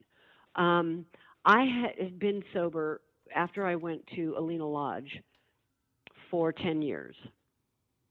And for me, the way that I look at it, like I, people always said, "Oh, well, if you ever relapse, you'll go from A to Z overnight, and you, you know, you'll have a needle in your arm within 24 hours." It never happened that way with me. Right. Like it was always gradual. It was like chip a little way here, chip a little way there, chip a little way here, and then, you know, it took forever for things to get hardcore again. It wasn't like, you know, oh, I had a glass of wine and then the next morning I was out buying rigs. You know what I mean? Sure. But did it always start with a glass of wine? Something innocuous at a party or something? No, not necessarily. I mean, I don't spend a lot of time focusing on Sure. what you know what it started with or I don't even I mean, I haven't even thought about any of that kind of thing in a long long time. Um I mean, I can think of like you know, like um yeah, I don't even know how to answer that question. That's okay. I mean, like, um, because I think that's valuable though to to get ten years and to relapse is is it's a valuable tool for someone else to hear about like what do you think went wrong in the t- and at the at the at the end of the 10 years like what was the thing that made it that the relapse happened Right. I mean, I, I always think that for me, and this is interesting, that it was pain, like not making the distinction between discomfort and pain. I always, you know, for me, there was a time where it was like, oh, I'm in so much pain.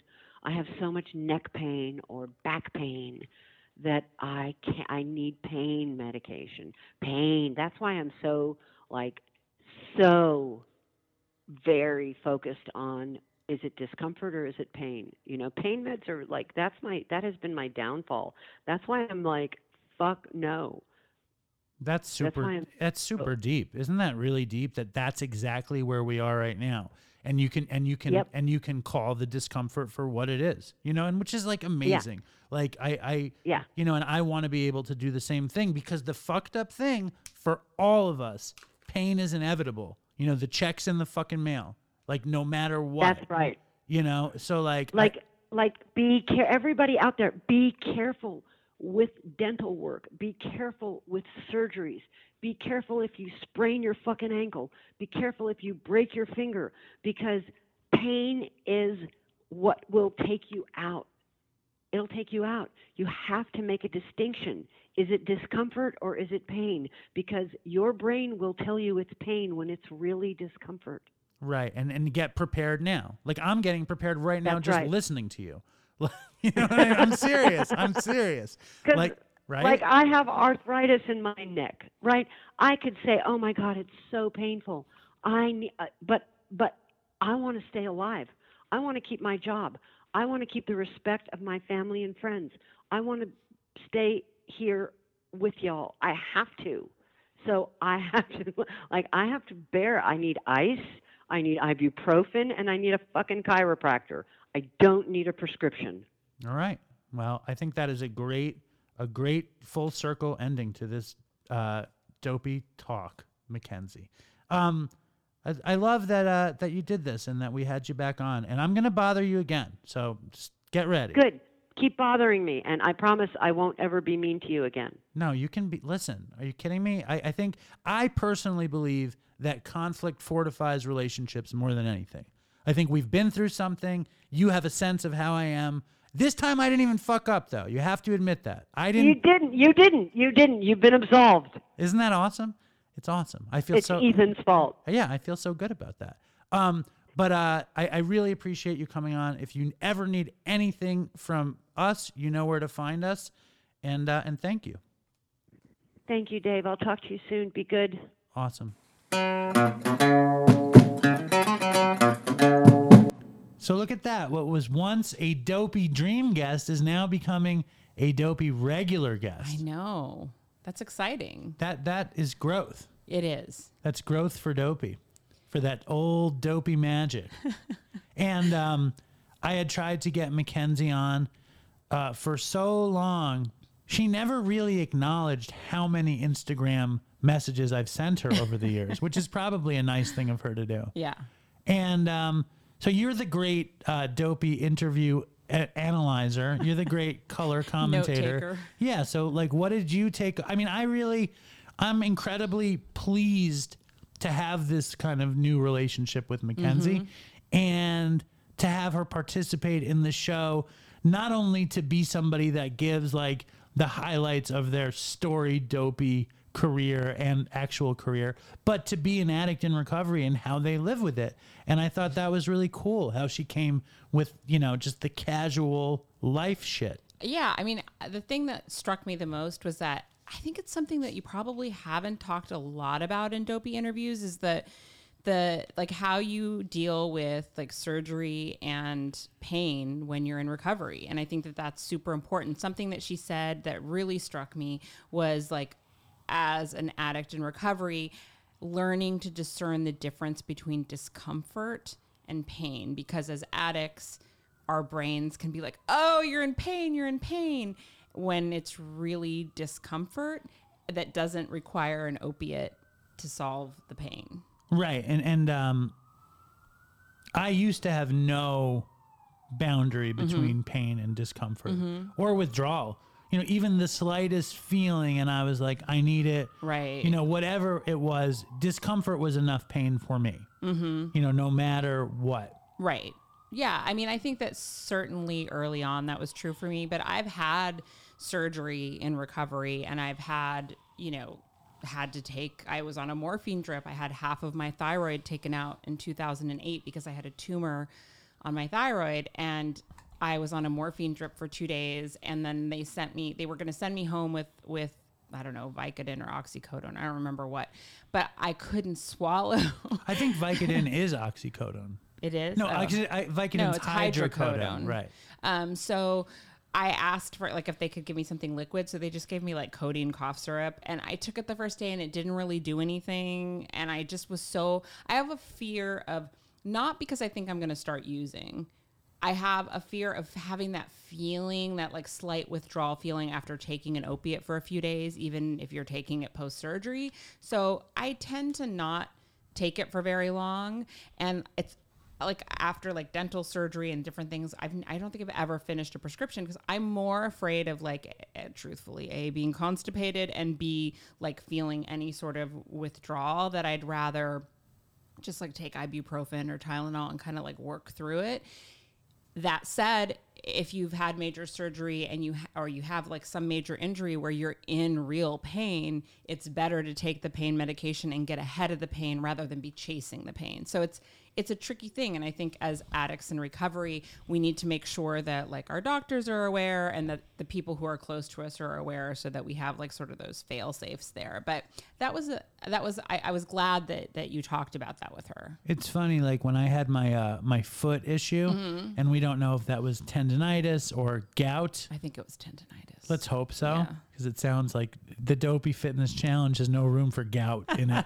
but um, I have never had organ meat since then. Mm-hmm. My shrimp consumption has been very much curtailed, and I mean, like I haven't been eating red meat, Right. butter, like, like I'm scared of all that shit. Mm-hmm. But I was in a, t- I mean, like I think it was pain. I think, I mean, it was somewhere where Right. discomfort and pain kind of came together Mm-hmm. and i didn't tell that doctor that i was a drug addict Right. or of my incredibly successful and popular podcast.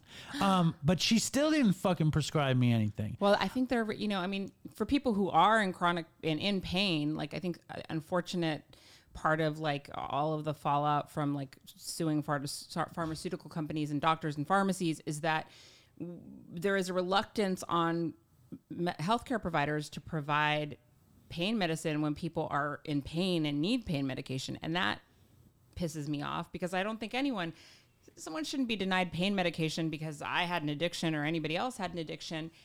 But it's funny. It probably also depends who you are. Certainly, I think people of color are offered pain medication far less. Um, and it probably depends on the hospital you're in. When I had Franklin, I mean, he was premature, so he was in the ICU, but I didn't have a complicated delivery. When I say that they offered me like pain meds, I like every time they came into my room, it was unreal. It became like a joke between my husband and I because I was like, why are they like I mean, yeah, like you're in discomfort, but I didn't have a C-section. I didn't need pain medication and they really were pushing it so hard. And then I thought, I wonder if they were pushing pain medication because I had a kid in the NICU and they thought like I was in distress. Do you know what I mean? I don't know. Nobody pushed nearly enough pain medication on me. I'm serious. Like, like I would, my foot thing really hurt. Like I would, I could have gone for a little as prescribed. Did you do ibuprofen yeah, and heat yeah, and ice yeah. and all that shit? But I could have used a little as prescribed Right. fucking morphine drip shit. you like, don't need a morphine maybe drip just a little, a little, foot. little intravenous morphine just in case. it was a lot of, I was in a lot of discomfort. Nobody's ever pushed meds on me. I feel like I have Actually, that's not true. One time they pushed Xanax on me, and I accepted. But anyway, Yeah, wait. I feel like I'm all, I'm often offered pain medication, and it's they want you strung out. They want strung out author Erin Khar to be strung out. so I might have to. I told you earlier. I think I might I might be looking at another surgery. and Well, I guess I'll get a free lapse. do you? I mean, do you? Would I mean like? I know you're laughing. Yeah. If it was me, Uh-huh. I would very much be looking forward to it. I mean, I what's when I had so basically I have like I may have to get the other half of my thyroid taken out is what the surgery is. So it's really painful the first couple of days afterwards and even with on a morphine drip you're not feeling great. You can't really talk. Um and that sucks for somebody who's as chatty as I am. So no, I mean I guess I'm I like the feeling right before you go under in surgery. That's my favorite moment. When you dip, the like propofol right, dip. Yes, right before you're gonna go out. I like that feeling, and you're not even you don't even really feel high. It's just kind of like like it's like nanoseconds of bliss, and then Right, you're right. just gone. the, the thing with me, like, and I, I know I've said this on the show Mm-hmm. probably several times. If there is a opiate free lapse or, or Mm-hmm. as prescribed scenario, I can't imagine doing it without smoking cigarettes. Oh, I mean, I well when you like after my last thyroid surgery, I literally had a drain in my neck of So, like blood. right, So like I was not craving a cigarette. No, no, no. And also, I do think like when you're in when you're in pain, like physical, physical, like severe pain after a surgery and you're on pain meds, you're just kind of out of it. And like, you don't, I didn't feel like, oh, this is, feels nice. I was just like, I was in pain and like that dulled the pain. So where are we at in this sur- upcoming surgery? So I'm going to have an ultrasound on the 11th of my remaining half of a thyroid and to see if like 'cause if I have it like I have growths, little nodules on that on that and so it's kind of enlarged and to see how much they've grown in a year. Like I know I have to get it out at some point. It's a question of like w- not if but when and my reluctance to get it out has just been because once I get it out I, I'll have to be on Synthroid the rest of my life, which is fine. A lot of people are, but I've never actually had a thyroid dysfunction. I just have had the growths on my thyroid. So, yeah, I mean, I guess I'll know after the 11th. I told you that like when I, I went in for my thyroid thing Mm-hmm. that they were going to give me meds and I I had just gotten sober Mm-hmm. like I had a I had I don't know they were interested like my thyroid wasn't properly Mm-hmm. functioning and uh and I turned down the meds and Chris was and I told Chris about it and he was like oh you should have taken the thyroid meds cuz you would have gotten so skinny without having to work out which is a funny thing like he said um, are you worried should I, About- should I be worried for about you the surgery? yes I mean, there's always a risk with surgery, right? There's always a risk, but no, I mean, I think it's, I mean, it's the risk for this particular surgery. There's like a less than 1% chance that they could damage my vocal cords during the surgery, which is, which is a case for getting the thyroid removed before the growths Right. get too big. Because when the, the larger they get, the more complicated the surgery is because there's less room in there. Because like one of the symptoms of having a growth on your thyroid, like when I lie down at night, I can feel like like I feel like I have trouble swallowing. Like there's pressure because there's not that much room in your throat. So, So now I'm worried. no, Just no, if no, no. You see my face? now I'm officially worried. Um, what else from uh, Mackenzie you got? Um, so I liked the uh, Eddie Van Halen gambling story, and the thing that I wrote down is like she said like it was fun because he gave her money to gamble. She didn't have money to gamble, and I used to love gambling, but I realized like for fun, like I never had a gambling addiction. But the thing that I liked about it is I, I only gambled like if I went to Las Vegas with my dad and he would give me money to gamble. I never gambled with my own gambling with your own money, like that's different. But I think I liked it when it was somebody else's money. The other thing, of course, that I loved that she mentioned was the episode, or I think you brought up the episode of 90210 that she was on. Yes. It was interesting to me that she said everybody was such a big diva because that's not what I've heard from people who worked on the show. Um, but she did say nice things about Luke Perry, which I have consistently heard across the board that he was a really lovely person, always made people feel welcome and warm on set, and was just people just across the board really have nice things to say about him. And I'm so so sad that he died. That was like of any sort of like I mean, you know, there's been a few celebrity deaths that like hit you and that was obviously with my sort of long relationship with the show. Uh, that was a hard one. I have to say, 90210 is such a horrible show that like I can't watch it without benzos or opiates. No. I can't. Oh, I can't. I have it. It's for me. It's continu- It continues to be like a show I can throw on in the background it's a good eating show. while I'm doing something else, and like I just think like it's fun. It's like my it's my thing. Like I don't know. I When's the last time you watched it? maybe this like a week. No, this like morning. probably like two weeks ago. Which one did you watch? I watched. It was um, which episode was it? It was senior year. Uh, it was the backstory, which is the episode. It's like they, they're you know a couple weeks into being back in high school, and this like tabloid television show comes on campus to like interview kids about like the truth behind like kids in Beverly Hills, and you know. Steve gets upset because they did some trashy episode on his mom, but then Brenda like decides because she's like fame hungry, wants to like go be on the show, and she has like this secret like smoking thing because she picked up smoking when she was in Paris, and she's hiding the smoking and Kelly's still like, you know, she had that fling with Dylan over the summer, so there's that tension. But the real big crux of the show is that Brenda does these interviews for the show and then they like twist She what betrayed. she She, betrayed the group. Yeah. So basically told all their secrets. So then like everybody watches on the news about like Kelly, the girl with the reputation and like Ah, yes. all that shit. Now I have to say that uh, I hated 90210 in high school. Like Oh, I Mm-hmm. I, I had like a girlfriend who loved it, and I was like, "This is the worst." But uh, when I when when Todd moved in to my apartment on 24th Street, he loved it. Mm-hmm. Yeah.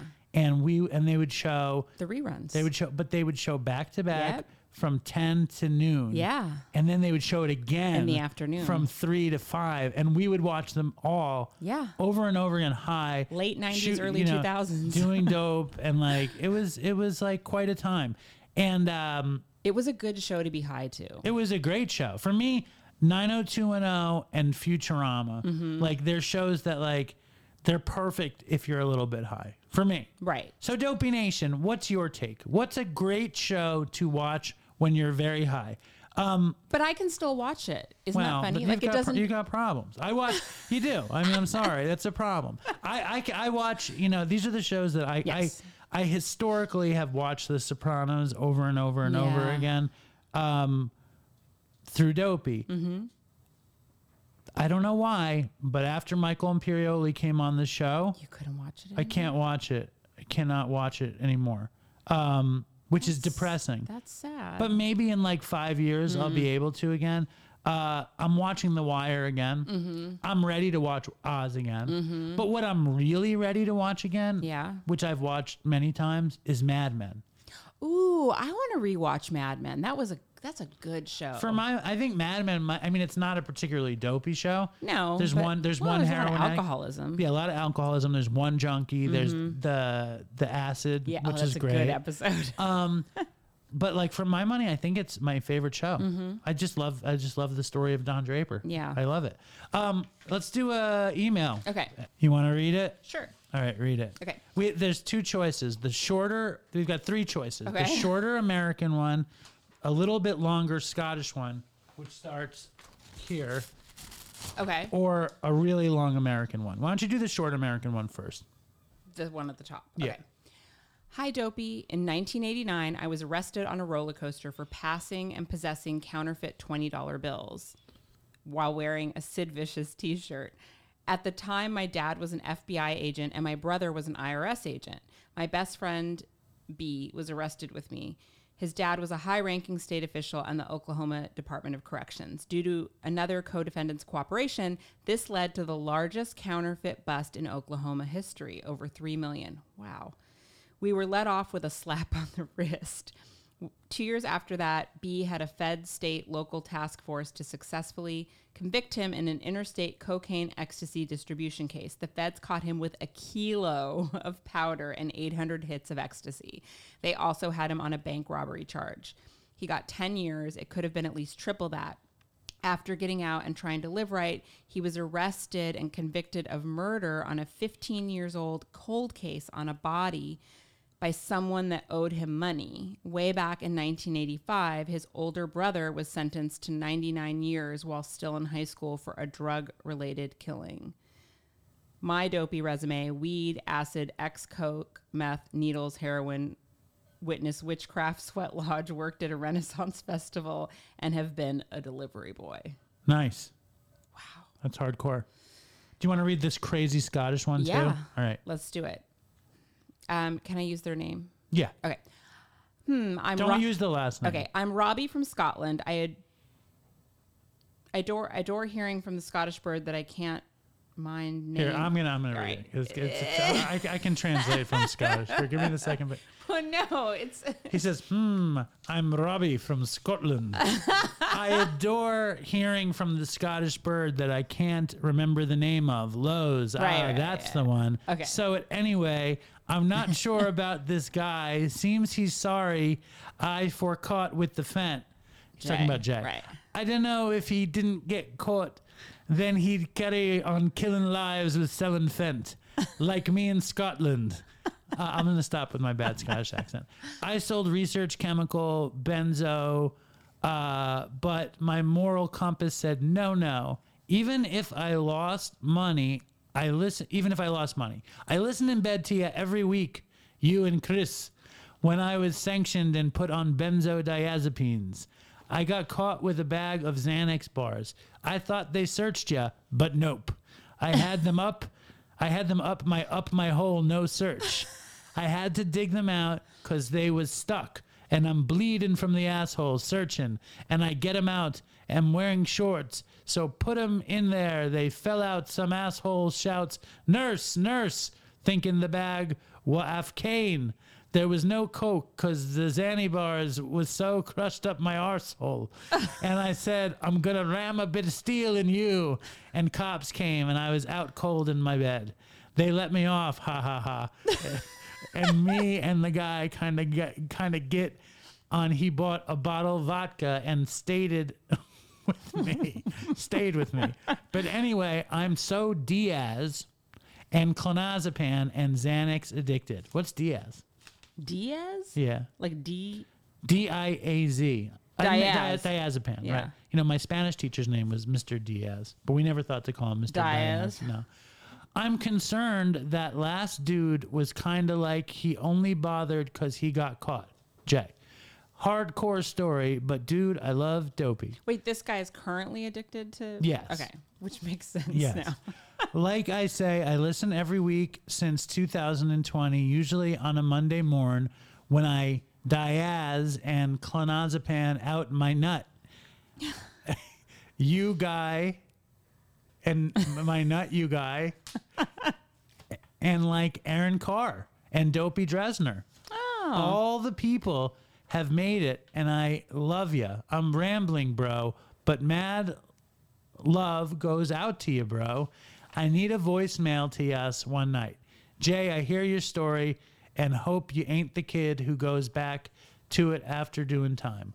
Loved honesty and am, yeah, am twat fucked. I'm 36 Scotland, fucked up for years on benzos and snorting smack. Went to shop in my dress gown with my coffee, no shoes. You know, I've done a lot of mad, of mad. Chuck a piece at me sometime. Jay, hope you get the least sentence, dude. Dave, hit me up. I want a cool chat. Please, bro. I'm losing it all. Love they dopey cunts. There's an English guy, can't mind his name, but sure, I skated with him at South Bank in London. Anyway, please keep going. Keep on keeping on. Ah, it's Justin from England, I think. If skating with you. Yeah, he's cool, man. Big love, one love. And Dave and your cool woman on all yous, you make me look forward to a thing every fucking week. I'd love to have peace, man. Shit, I've I've done disgusting. but it's got to be told my parents sweep under carpet and buy me clonazepam and diazepam to keep me going. Mad love for them. But Dave, dude, I love every week for hilarity, connection, and ultimately fucking hope and big love. Hope I get voicemail or a mention, not cause it cool, just cause no other. Fucker, listen to me. X. Um, that's Robbie. Hey, Robbie. And he's talking about Justin England, who got a dopey tattoo. I think I I, mentioned it I, on the saw, show. I think I saw a picture somewhere. Yeah. He got a dopey tattoo, and another guy got a dopey tattoo. I have to find a way to give him credit. If you're the other guy who got the praying mantis with the dopey eyes tattoo, send it to me, and I'll give you proper credit for your incredible dopey tattoo.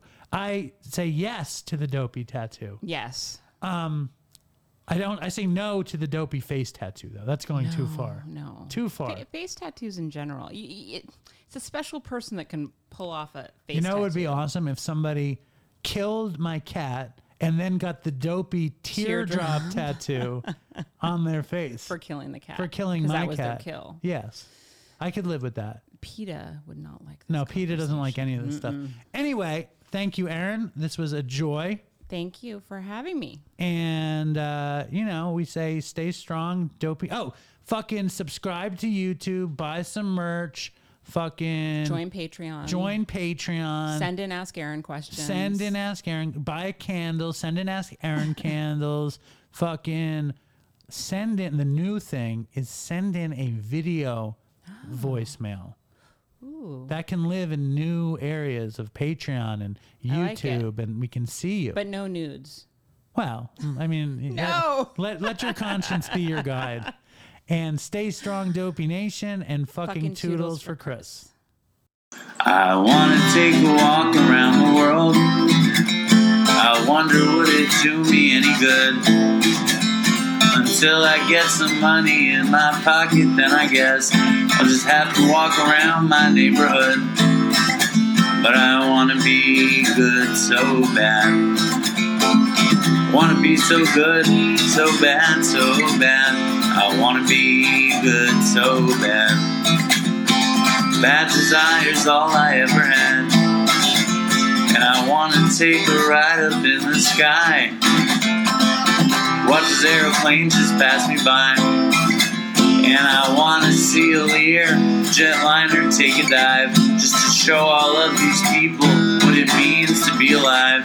But I wanna be good so bad. Wanna be so good, so bad, so bad. I wanna be good so bad. Bad desire's all I ever had. And my shadow's getting smaller and smaller. And it's time to where I stand. Shadow's getting smaller and smaller. And it's time to where I stand.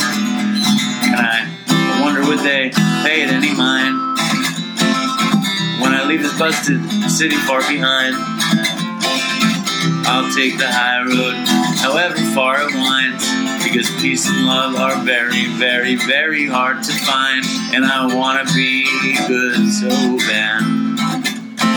Wanna be good so bad, so bad. I wanna be good so bad. Bad desire's all I ever had. Damn it, all these suckers make me mad. And it's all I ever had. and it's all I ever had. These suckers make me mad, and I want to call my dad, and it's all I ever had, and it's all I ever had, and it's all I ever had, and it's all I ever had. And these suckers make me mad, and it's all I ever had, and I want to call my dad, and it's all I ever had, and it's all I ever had, and it's all I ever had.